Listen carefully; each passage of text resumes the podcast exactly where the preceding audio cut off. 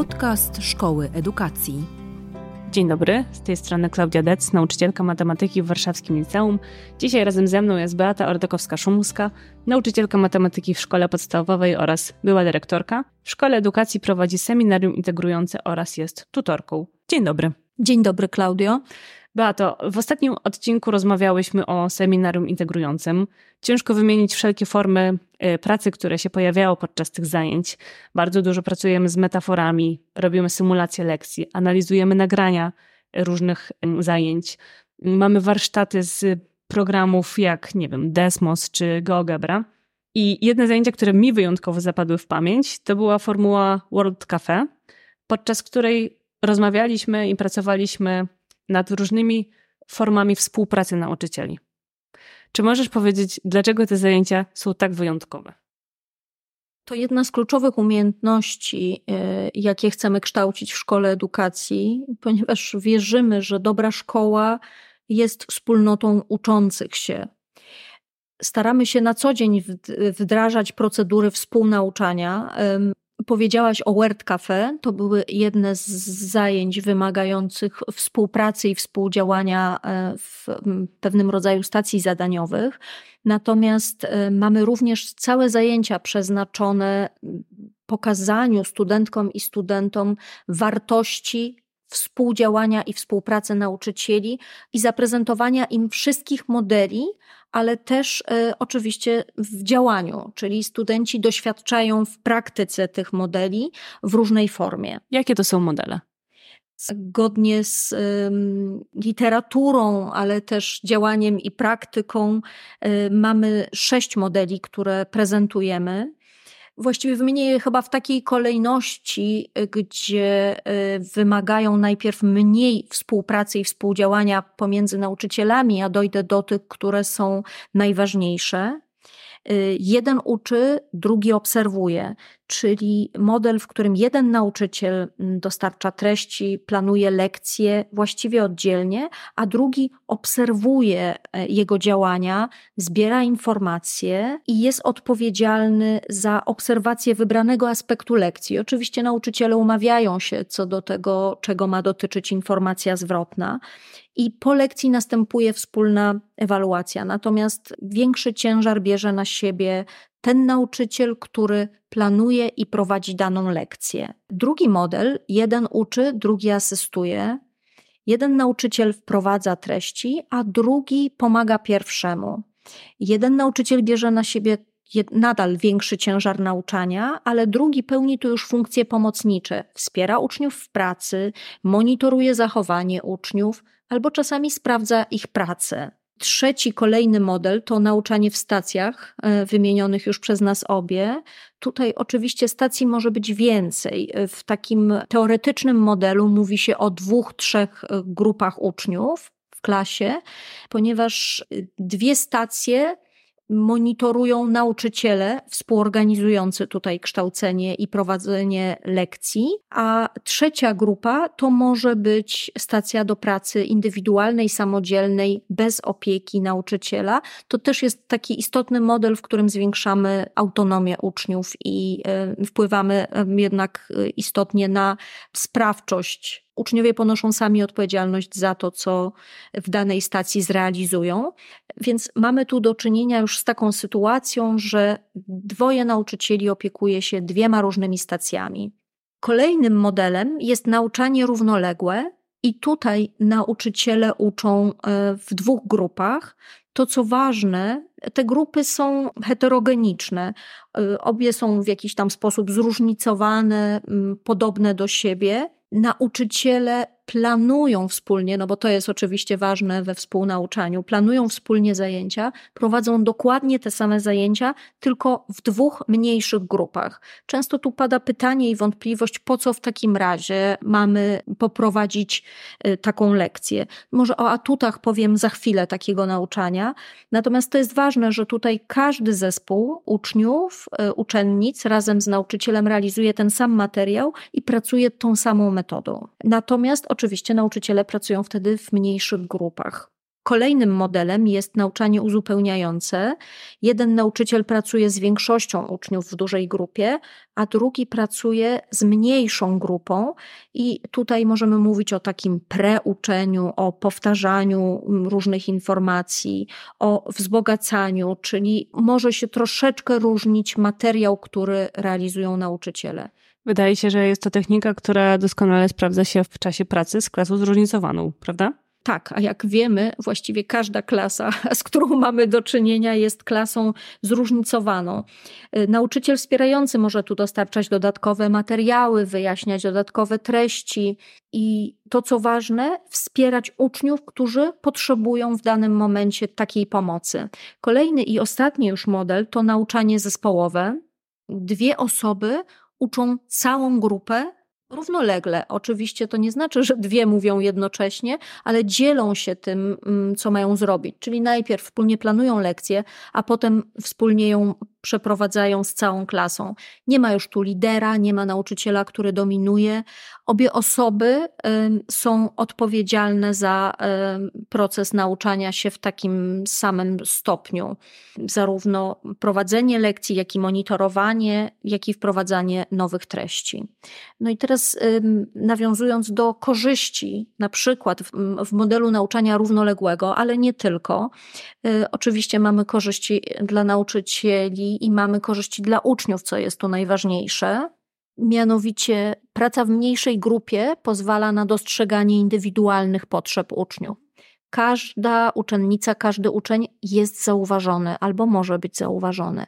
Następuje wbrew pozorom i podziałowi na dwie grupy lepsza integracja całej klasy, ponieważ w mniejszej grupie uczennice i uczniowie mogą poznać się bliżej, łatwiej jest nawiązać więzi z nauczycielem, jest możliwość częstszej interakcji między uczniami a nauczycielem i po prostu są lepsze warunki do uczenia się w mniejszej grupie. Gdybym miała tu wydzielić korzyści dla nauczyciela, to właściwie mogę powiedzieć, że te wszystkie, które wymieniłam, skoro są korzyściami dla uczniów, są również korzyściami dla nauczyciela. Ale również mamy taką istotną korzyść współpracy, współplanowania i podziału obowiązków z innym nauczycielem, na przykład nauczycielem współorganizującym kształcenie, myślę, że często niedocenianym we współczesnej e, szkole, nauczycielem świetlicy, innym drugim przedmiotowcem, który wejdzie do nas na zajęcia. Oczywiście łatwiej jest monitorować pracę w mniejszej grupie. Mamy możliwość pracy e, z pojedynczymi uczniami e, czy uczennicami wymagającymi wsparcia mniejszych grupach łatwiej jest zminimalizować problemy związane z zachowaniem, łatwiej jest zarządzać zespołem klasowym. Y, łatwiej nauczycielowi, moim zdaniem, zadbać o zaangażowanie w zadania, y, które uczniowie mają zrealizować. No i oczywiście mają możliwość częstszego zapytania i zaktywizowania mm, każdego dziecka. To co ważne, mam takie doświadczenie z czasów pracy w szkole, kiedy zatrudnialiśmy nauczycielki wspomagające nauczycieli również, to naturalną rzeczą u nas i wypracowanym sposobem współpracy między nauczycielami było wspólne planowanie nie tylko lekcji i zajęć, nauczyciel współorganizujący kształcenie, zwany kiedyś w nomenklaturze nauczycielem wspomagającym, był pełnoprawnym nauczycielem w klasie, który współorganizował rzeczywiście to kształcenie. To znaczy, nauczycielki, nauczyciele umawiali się na wspólne spotkania, na ustalenie tego, co będzie działo się w kolejnym tygodniu, ale też omówienie tego, co udało się zrobić w minionym, co było dobre, na co musimy zwrócić uwagę, komu potrzebna jest jaka pomoc. I to, czego bardzo pilnowaliśmy i co no, chyba gorąco wszystkim polecam, to, że nauczyciel współorganizujący kształcenie nie był nauczycielem cieniem dla danego ucznia, tylko był nauczycielem wspierającym pracę uczniów w całej klasie, w zależności od potrzeb w danej chwili na danym przedmiocie. Zapytam, bo nauczyciel wspomagający jest dedykowany danemu uczniowi, który ma specyficzne potrzeby edukacyjne to się zmieniło. E, I teraz właśnie razem ze zmianą nomenklatury na nauczyciela współorganizującego kształcenie, kiedyś w istocie było tak, że nauczyciel był dedykowany danemu uczniowi i to było takie nomenklaturowe określenie, że pieniądze idą za uczniem danym z jakimś rodzajem niepełnosprawności czy trudnościami w uczeniu się. I Tak było kiedyś, e, potem to się zmieniło i nauczyciel wspomagający, e, dzisiaj już współorganizujący kształcenie, pomaga całej klasie. Czy te sześć form wspólnego nauczania, które wymieniłaś, są w ogóle realne do zrealizowania w polskim systemie, w szkole publicznej? Tu podczas zajęć na SI pojawiają się różne wątpliwości ze strony studentek i studentów, skąd wziąć taką osobę. My staramy się pokazać im praktyczną stronę, właśnie taką, że można poprosić y, nauczycielkę świetlicy, można poprosić nauczyciela innego przedmiotu i poprosić dyrektorkę, dyrektora. Mamy taki świetny pomysł, chcemy razem poprowadzić lekcje i dzisiaj potrzebujemy zastępstwo za drugiego nauczyciela Ktoś mógłby powiedzieć, że tamta klasa traci, ale nie traci, bo zyskuje, że następnym razem dwoje tych samych nauczycieli może pojawić się właśnie w tej klasie y, i to ma ogromną wartość, kiedy można zrobić to w ten sposób. Mamy też znakomity przykład i y, doświadczenie naszych absolwentek, absolwentów, którzy z odwagą, y, jako młodzi nauczyciele, do czego również wszystkich młodych nauczycieli bardzo zachęcam, jedna z naszych absolwentek poprosiła panią dyrektor o to, żeby zatrudniła do jej wychowania wychowawczej klasy nauczyciela, który będzie z nią współprowadził lekcje. Dwoje matematyków, matematyczka, matematyk, y, którzy przez cały rok prowadzili wspólnie zajęcia w jednym z warszawskich liceów. Wspaniale to słyszeć. Warto w takim razie próbować. Być może uda się przekonać dyrekcję do takich, hmm, chciałam powiedzieć, szalonych pomysłów, ale tak naprawdę kiedyś człowiek się bardziej na tym zastanowi, to wcale takie szalone nie są. Beato, ja chciałabym jeszcze dopytać o jedną formę współpracy, która bardziej dotyczy tak naprawdę współpracy w gronie pedagogicznym, a mniej współpracy podczas samego momentu prowadzenia lekcji. Chciałabym zapytać o analizę prac uczniowskich. Czym jest i do czego służy? Analiza prac uczniowskich również pojawia się podczas zajęć z seminarium integrującego. I to kolejny przykład, jak nauczyciele jako zespół mogą ze sobą współpracować nad poprawianiem jakości zadań edukacyjnych dla uczniów.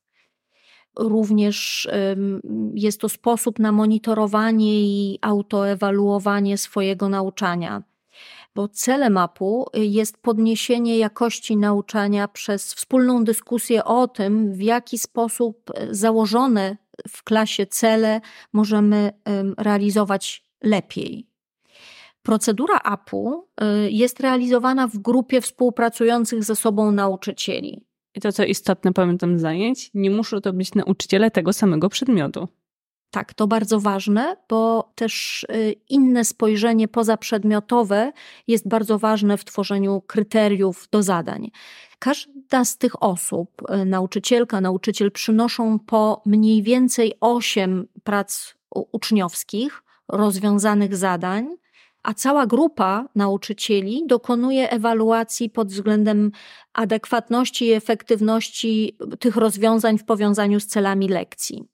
Należy pamiętać, że APU nie służy mm, ani udzielaniu informacji zwrotnej uczniom, ani też żadnej innej formie oceniania. Istotne jest, że kiedy prowadzimy to spotkanie, żeby przeanalizować prace uczniowskie, to warto wyznaczyć e, tak od strony technicznej facylitatora, czyli osobę, która będzie pilnowała czasu, ponieważ procedura APU jest ściśle określona i istnieje do niej gotowy arkusz, materiał wypracowany przez konsorcjum e, siedmiu amerykańskich e, uczelni. Ważne jest to, że mamy trzymać się arkusza, który ma siedem następujących po sobie kroków. E, zadaniem facylitatora jest dbanie również o to, żeby każda osoba biorąca udział w analizie prac uczniowskich miała okazję wypowiedzieć się w określonym czasie. To, co istotne, mamy się tu posługiwać językiem faktów i słuchamy wniosków wszystkich uczestników, pamiętając, że naszym celem jest wsparcie uczniów w tym, żeby ich osiągnięcia były lepsze. Taki ostatni krok w analizie APU to y, wykorzystanie tych wniosków, które wygenerujemy w zespole y, we własnej pracy. Czyli ma to charakter bardzo uniwersalny. Ja pamiętam, gdy podczas zajęć seminarium integrującego dokonywaliśmy takiej analizy prac uczniowskich. Było to zadanie bodajże ze szkoły podstawowej z trawniczkiem. I pamiętam po pierwsze bardzo różne spojrzenia na rozwiązania uczniów. Wtedy zobaczyłam tą właśnie perspektywę nauczycielską, że na każdy z nas wchodzi z jakimiś przekonaniami, z jakąś dozą pobłażliwości dla tych rozwiązań i mimo, że siedziało nas wtedy przy stole siedem osób, patrzyliśmy na dokładnie te same prace, to widzieliśmy w nich zupełnie inne rzeczy. I ta dyskusja, która się toczyła, te rozmowy na temat tych rozwiązań pomogły nam uspólnić i stworzyć te wspólne kryteria. Ale to, co było dla mnie najciekawsze, to wyciąganie wspólnych wniosków na koniec. I w momencie, w którym ktoś z praktykujących już nauczycieli, prowadzących seminarium integrujący, podzielił się tym e, wspomnieniem, że gdy w swoim zespole pedagogicznym, w swojej szkole, w której na co dzień nauczał, dokonał takiej analizy APU, okazało się, że jego zadania sprawdzające podczas form pisemnych są z niższych poziomów poznawczych. I to był taki moment, kiedy w bardzo świadomy sposób dana osoba zaczęła w inny sposób tworzyć te arkusze sprawdzające, i wtedy pomyślałam sobie, że to jest naprawdę przepotężne narzędzie do autorefleksji i do analizy tak naprawdę własnej nauczycielskiej pracy ze wsparciem innych osób uczących tą samą grupę. I właśnie to, co było ciekawe, im jest większa różnorodność tych przedmiotowców, tym ta perspektywa jest szersza, pełniejsza i pozwala nam to w jakimś stopniu zrozumieć to, jak uczniowie funkcjonują i jak oni się różnią, też w patrzeniu na te same zadania. Myślę, że istotne jest również to, jakie cechy powinno mieć zadanie, które poddajemy analizie, bo y, wspomniałaś o tym, że to powinny być zadania z wyższych poziomów taksonomicznych. Często popularną taksonomią, którą się posługujemy, jest taksonomia Bluma. Y, my na matematyce w szkole edukacji sięgamy do taksonomii Portera, ale to tak naprawdę nie ma wielkiego znaczenia. Ważne jest, y, a propos samego zadania, że ono musi zostać przedstawione uczniom w formie pisemnej, takiej, którą mogą zatrzymać dla siebie. Powinno zawierać co jest dość oczywiste, ale jednak to ważne, wszystkie informacje, które pozwolą uczniom na rozwiązanie tego zadania. No i oczywiście wymagać od uczniów, uczennic um, umiejętności myślenia wyższego rzędu, czyli analizy, uogólnienia, argumentowania czy, nie wiem, tworzenia strategii to jest taki ważny moment, kiedy podczas seminarium integrującego okazuje się, że studentki i studenci mają refleksję, że takich zadań na ich praktykach jest trochę za mało. I to jest taki przełom, gdzie zaczynają sięgać po tego typu zadania. Więc e, te zadania mają wymagać od uczennic, uczniów wyjaśniania, przedstawiania swojego toku myślenia. Nie wystarczy tu prosta odpowiedź, którą możemy zaklasyfikować jako dobrą lub złą, bo to, co w ogóle myślę ważne w nauczaniu matematyki, to nie odpowiedź na pytanie ile, ale jak. I właśnie tutaj wchodzimy w głąb. Jeżeli to jest możliwe, to warto, żeby zadanie miało przełożenie na praktykę. I to, co jest istotnym momentem a propos tych siedmiu kroków, to y, najpierw nauczyciel, którego zadanie ostatecznie mamy analizować, przedstawia to swoje zadanie wraz z kontekstem, czyli w jakim momencie lekcji to zadanie było wprowadzone. Może to była wejściówka, może to było zadanie na końcu lekcji, a może w trakcie.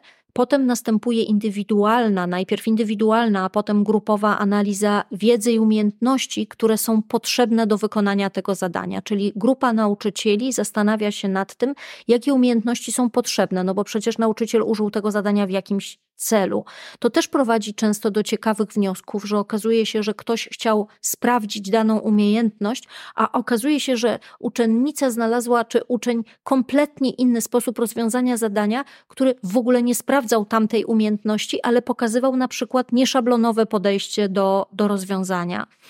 Następnie ustala się tabelę poziomów wykonania zadania, i to jest krok trzeci, a w kroku czwartym każda uczestniczka, każdy uczestnik określa e, indywidualne poziomy wykonania zadania przez uczniów od jednego do czterech. Cztery to jest e, poziom najwyższy, czasami mówimy o nim poziomem wow, takie nietypowe, nieszablonowe rozwiązanie zadania. Następnym krokiem jest porównanie poziomów wykonania dla każdej z prac i okazuje się, że nie zawsze w zespole nauczycieli ten poziom określony jest tak samo. W związku z tym to jest moment na znalezienie konsensusu. Osoba facylitująca spotkanie może zapisywać na tablicy ten poziom wykonania zadania y, każdej z osób i próbujemy ustalić, jaki on jest faktycznie. No i istotnym krokiem szóstym jest wyciąganie wniosków z dyskusji, czyli podawanie rekomendacji dotyczących zarówno nauczania, jak i samego zadania, być może jego modyfikacji, która spowoduje, że będzie bardziej adekwatnie sprawdzało to, co nauczyciel założył sobie do sprawdzenia. No i ostatnim, siódmym krokiem jest autorefleksja, jak to na SI, co zrobię w swojej pracy dzięki temu procesowi, którego doświadczyłam przed chwilą. Myślę, że możemy tutaj e, szczerze powiedzieć, że analiza prac uczniowskich jest procedurą wymagającą czasowo, ale dająca naprawdę niesamowity wgląd w to, w jaki sposób konstruujemy nasze zadania. I bardzo dziękuję Ci za opowiedzenie o tym, czym jest analiza prac uczniowskich. Na pewno, możemy przyznać szczerze, jest to bardzo czasochłonne zajęcie, ale przynoszące bardzo wymierne korzyści.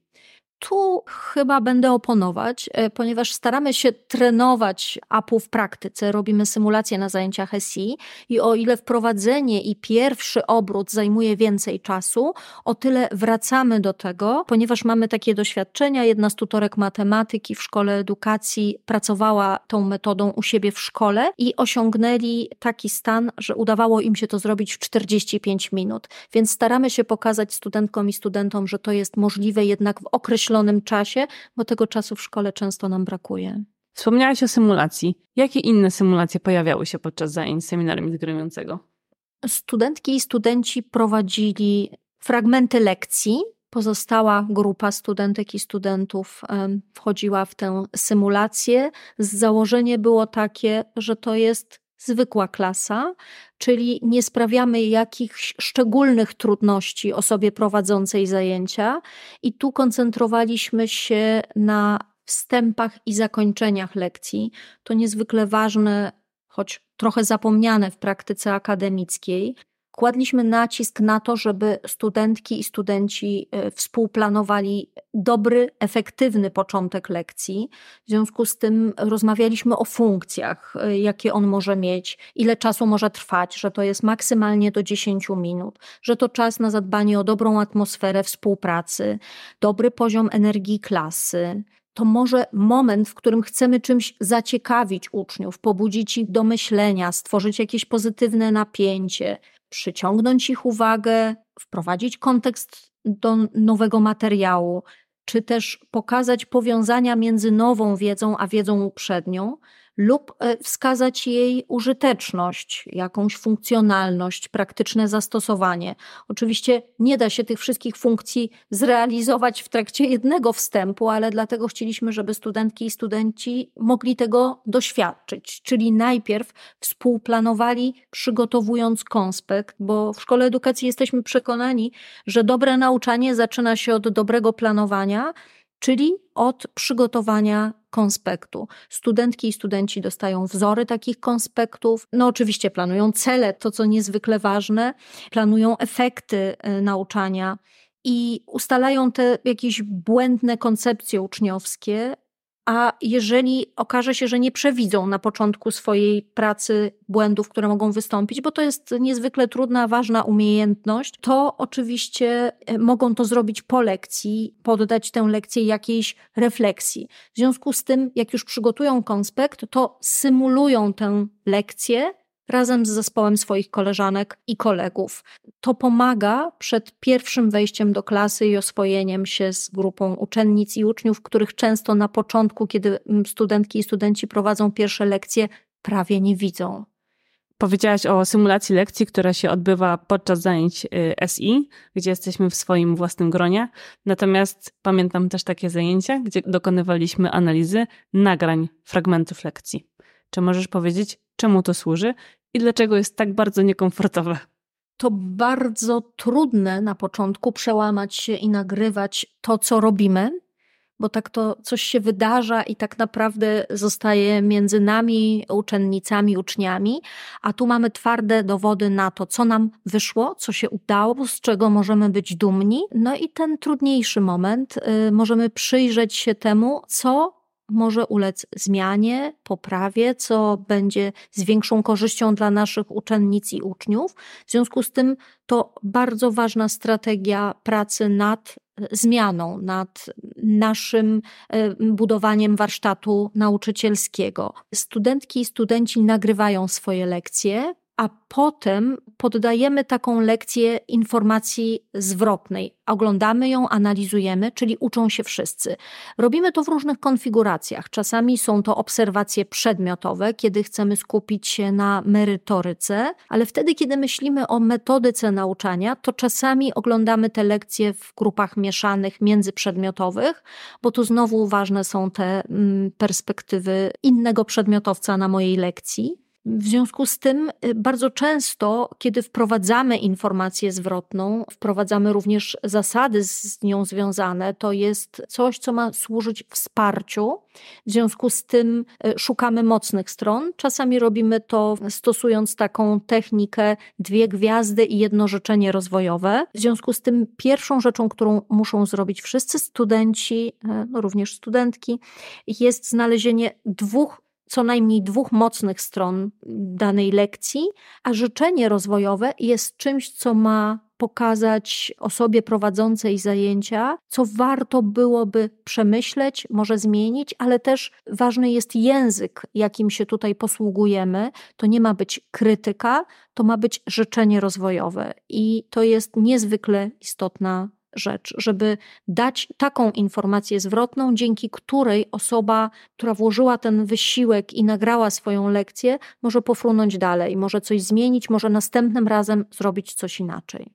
Jak nauczyciele, którzy już praktykują i którzy nie mają takiej możliwości przyjścia do szkoły edukacji na studia, mogą nauczyć się udzielania informacji zwrotnych? To nie jest takie trudne, są publikacje, dzięki którym można przeczytać uważnie o informacji zwrotnej, znaleźć wskazówki e, dotyczące języka. Jak myślę, my również możemy zaprezentować taki materiał, którym dzielimy się podczas zajęć seminarium integrującego, żeby było łatwiej i żeby było mm, troszeczkę szybciej. Natomiast najważniejszą rzeczą, myślę, jest przełamanie się w e, pracy w szkole albo nad tym, żeby się nagrać, ale wcześniej może, żeby zaprosić koleżankę, kolegę, żeby zaobserwowali moją lekcję pod wyznaczonym przeze mnie kątem. W szkole edukacji sięgamy oczywiście do nauczycielskich standardów rozwoju. E, tam nauczyciele mają pięć różnych do wyboru obszarów obserwacji, e, mają mnóstwo wskaźników, które pozwalają im czynić lekcję lepszą, efektywniejszą. O samych nauczycielskich standardach rozwoju będę jeszcze miała okazję porozmawiać z innym moim gościem.